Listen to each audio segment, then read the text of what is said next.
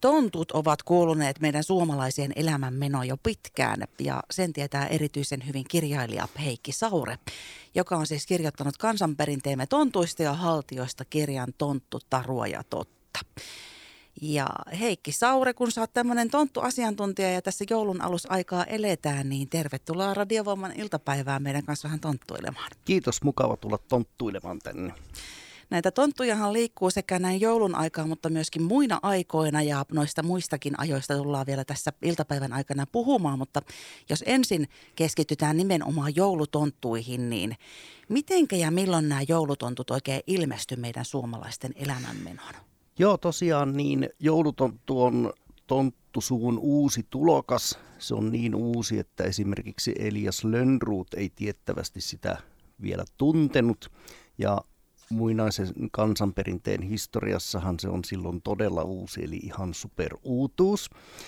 Ja nämä monet muut tontut ja haltijat voi olla sitten satoja vuosia tai tuhansia vuosia vanhempi, sitä ei kukaan tiedä, miten pitkälle niiden juuret ulottuvat. Mutta tuon äh, joulutontun äh, ajallinen määritelmä on vähän helpompi, ei sitäkään voi tarkkaan sanoa, että milloin se on ihan tarkalleen ilmestynyt ihmisten elämänmeno ja missä. Mutta tota, vaikutteet Suomeen tuli varmaankin niin kuin Saksan, Tanskan, Ruotsin kautta. Ja joulutontut alkoivat meillä yleistyä 1800-luvun loppupuolella. Ja todennäköisesti tai mahdollisesti ensimmäiset joulutontut, jotka Suomessa nähtiin temmeltävän, olivat tilaisuudessa, joka järjestettiin Helsingin ylioppilastalossa talolla 1900, 1881. Ja siinä kerättiin varoja suomalaiselle teatterille ja 12 lapsen joukossa temmelsivät Aino Järnefelt, Ilmari Kruun ja Helmi Kruun. He olivat siis pieniä lapsia tuolloin. Ja näistä kolmesta tuli merkittäviä kulttuurivaikuttajia, eli Aino Järneveltistä tuli äh, Sipeliuksen vaimo Aino Sipelius, Ilmari Kruunista tuli äh, säveltäjä, muusikko, ja Helmi Kruunista tuli äh, kirjailija, toimittaja, vaikka mitä. Hän oli myös medio, joka perusti Suomen spiritualistisen seuran ja tonttujen arvoitukselliseen imakoon sopii kyllä hyvin, että liikutaan oudoilla taajuuksilla. Ja sitten kun tontuista usein sanotaan, että ne ovat pitkäikäisiä, niin pitäähän tässä nyt sitten semmoinenkin asia sanoa, että nämä kaikki kolme elivät yli 90-vuotiaiksi. Hyvässä seurassa siis tonttujen kanssa. Mutta hei, sanoit, että siis Saksasta, Tanskasta, Ruotsista näin ajatuksena alun alkaen. Sieltä Ruotsin suunnalta, kun meillä aika paljon asioita on tänne tullut, niin kuin potkukelkkakin esimerkiksi. Ai sekin on tullut sieltä, joo. Niin ja ylipäänsä siis tonttusana, että haltijasana on varmaan ollut paljon vanhempi, mutta sitten tonttusana yleistyi varmaan sitten niin kuin ruotsin kielen kautta, eli tontte, tonttiukko. Ja tota noin, sitten siinä kävi niin, että ne äh, ruvettiin käyttää niin oikeastaan rinnakkain niitä yleise, yleisesti, että on saunatonttuja, saunahaltioita, riihenhaltioita, riihitonttuja, metsätonttuja – metsänhaltioita. No vedenhaltijaa sitä mä en ole koskaan kuullut, että sitä olisi sanottu vesitontuksi, että erojakin on. Ei vielä ehkä. Mutta hei, Heikki Saure, mistä sitten sai alkunsa, tiedätkö sen, että joulupukki ja joulutontut, niin siellä korvatunturilla nimenomaan asuu ja sinne voi lahjatoiveet ja muut lähettää? Joo, meidän joulunviettoon kuuluu ihan oikeastaan itsestäänselvyytenä se tieto, että joulupukki ja joulutontut asustelevat korvatunturilla ja että sinne voi lähettää lahjatoiveita. Ja sitten joulupukki lähtee sieltä korvatunturilta poron kyydissä kohti etelää jakamaan lahjoja, mikä sitten näytetään joka vuosi muun muassa TV-uutisten päälähetyksessä. Ja hei, uutisethan ovat totta, eikö niin? Mm-hmm. No mielenkiintoista, ja tätä varmaan aika harva tietää, että mistä tämä kumpuaa. Niin tota, radiopersona, jota on sanottu, että se on ollut Suomen ensimmäinen radiopersona, Markus Setä, eli Markus Rautio, kertoi Yleen lastentuntiohjelmassa 1927, Ja silloin kun niitä radiokanavia ei juurikaan kovin montaa ollut, eikä ollut nettiä, niin sitähän sitten varmaan lähestulkoon kaikki kuuntelivat. Niin hän kertoi tässä lasten tunnissa 1927, että joulupukki ja joulutontut asuvat korvatunturilla. Ja sitten ei ole ihan tarkkaa tietoa, että sanooko se samassa ohjelmassa vai vähän myöhemmin sen, että sinne voi lähettää lahjatoiveita ja että joulupukki lähtee sitten poron kyydissä jakamaan lahjoja kohti etelää. Oliko se siis Markus Sedän tämmöinen oma oma päähän No tota noin, niin on siis täysin mahdollista, että hän on jopa keksinyt tämän, mutta ainakin hän on niin kuin vakiinnuttanut sen. Ja ainoa, kun mä tein tota tonttukirjaa, niin kun mä pengoin tätä aihetta ja yritin etsiä, että onko korvatunturia joulupukista sen asukkaana, niin mitään aiempaa tietoa, niin en löytänyt. Mutta sitten semmoinen kielitieteilijä kuin Osmo Ikola ö, väitti, että hän olisi kuullut jo aiemmin isovanhemmiltaan 1920-luvun alussa tämän korvatunturin ja joulupukki asuu siellä. No sitten mä sitä mietin ja pähkäilin ja vähän pengoin ja sitten mä huomasin, että se kielitieteelle on syntynyt 1918, niin hän on ollut 20-luvulla aika nuori vielä, että voihan se olla, että hän on muistanut sen väärin, mutta tätä ei varmaan koskaan saada selville. Eli ainakin tämä Markus sitä on nämä kolme vakiinnuttanut, jopa ehkä kaikki keksinyt. Mites Heikki Saure, onko sulla jotain vielä lisää sisäpiirin tietoa joulupukista ja joulutontuista, mitä me ei nyt tässä ehkä hoksata edes kysyä? No tota, mä oon semmoista miettinyt aika paljon, että tota, ruotsalainen kirjailija Viktor Rydberg kirjoitti tontturunon, joka, josta tuli sitten tosi suosittu laulu, eli joululaulu. Ja se julkaistiin, se runo, olikohan se 1870-luvun lopulla jossain lehdessä. Ja, tota noin niin, ja sitten siitä tuli joululaulu, joka tietysti oli Ruotsissa ja Suomessakin se edelleenkin, kun joulu lähestyy, niin se kuuluu ja se on tosi hieno laulu. Eli se ei ole semmoinen imelä, vaan se tonttu pohtii siinä ajankulkua ja niin edespäin.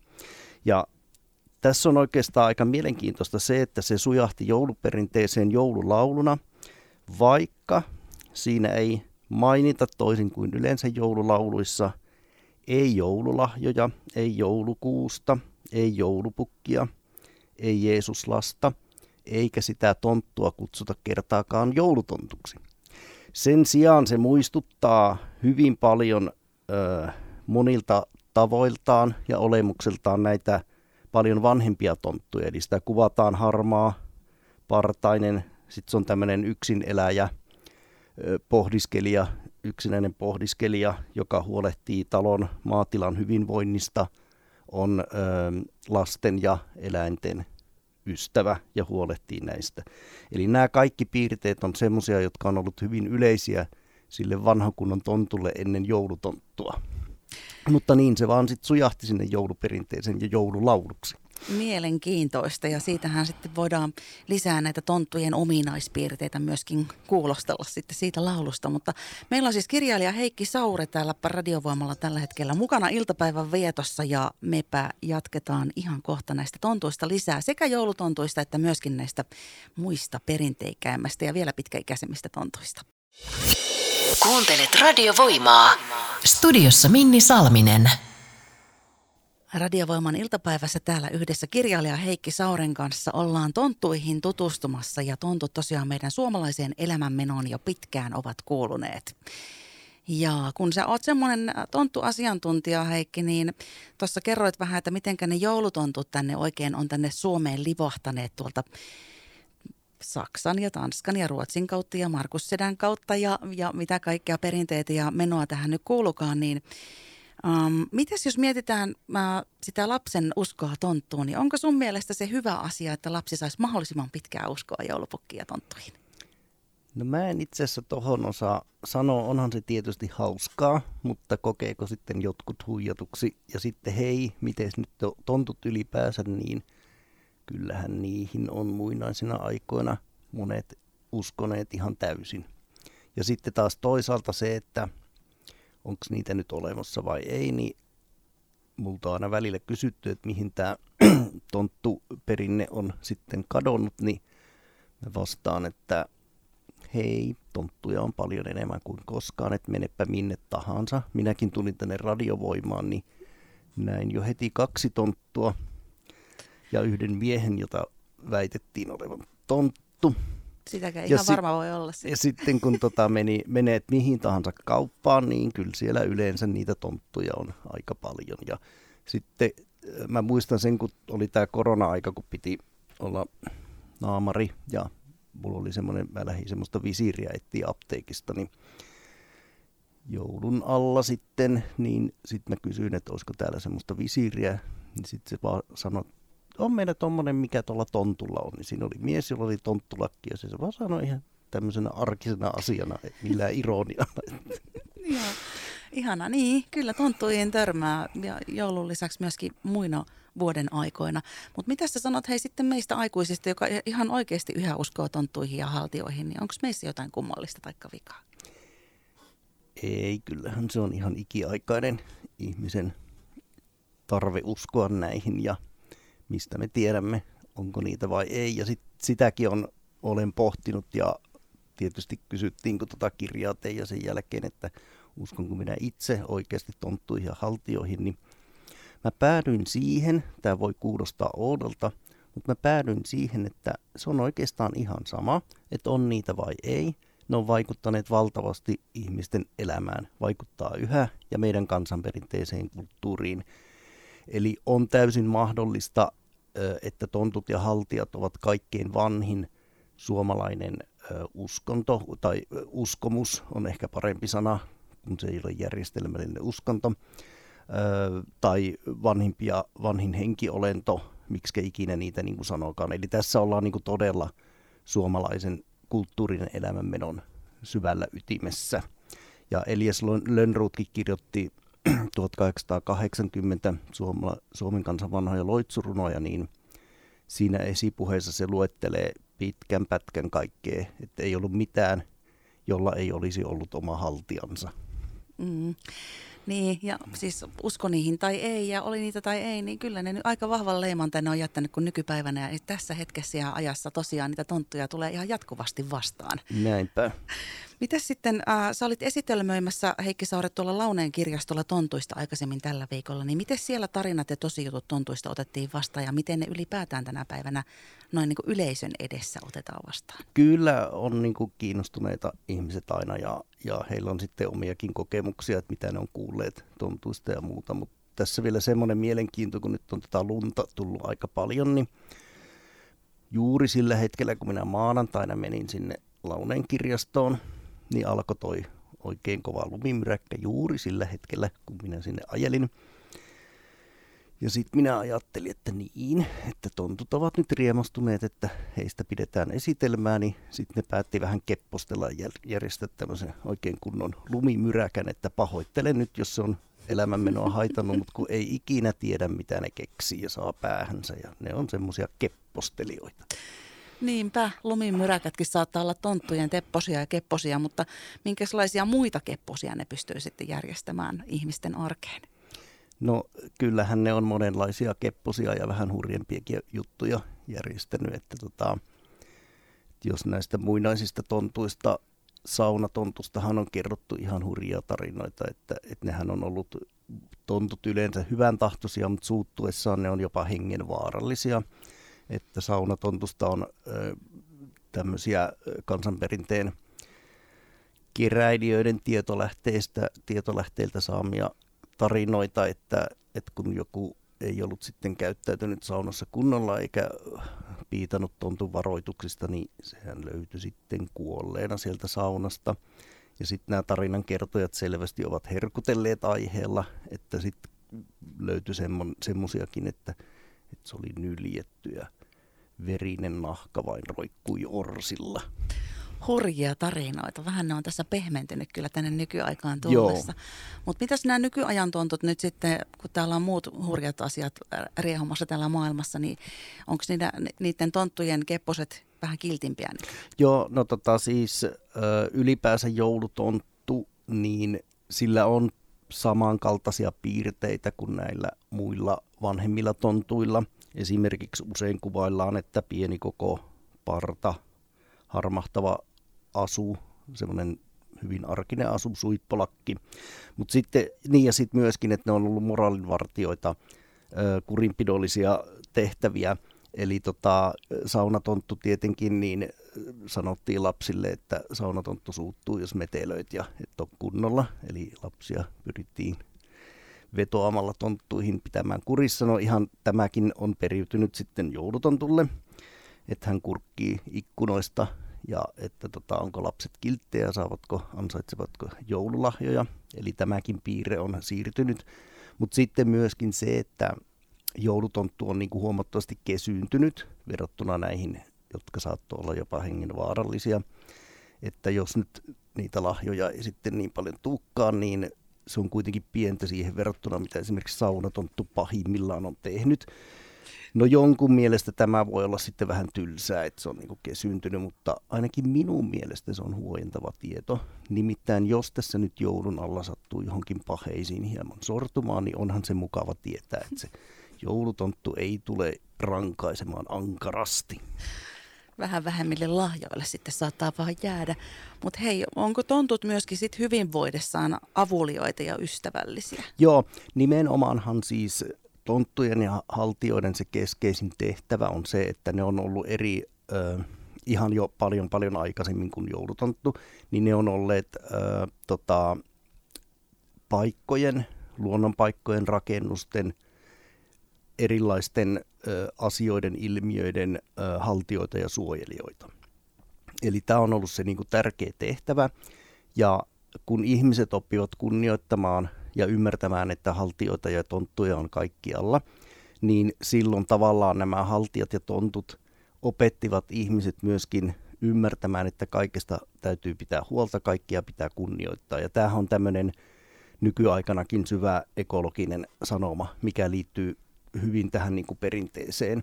Eli ne on niin kuin kaikesta huolehtijoita, jotka tota, että ihmiset tajus niiden kautta sitten, että pitää, täytyy pitää huolta luonnosta, ympäristöstä, rakennuksista, esineistä, ihan kaikista ihmisistä, eläimistä.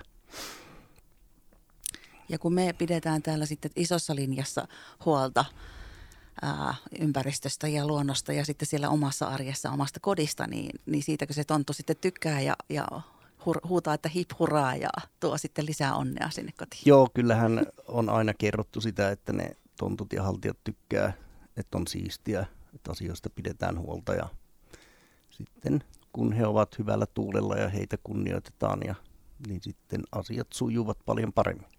Onko vielä jotain semmoisia ihan erityisiä ylimääräisiä juttuja, mitä ne tontulle voi tehdä, jotta niiden tyytyväisyys lisääntyisi siellä kotona? Joo, no hyvin perinteinen tapahan on ollut se, että niille jätetään puuroa sinne, missä ajatellaan, että ne asustelee tai liikkuu ja mahdollisesti hieman juomiakin, että on tämmöistäkin, että he pitävät kyllä oluesta ja sahdista.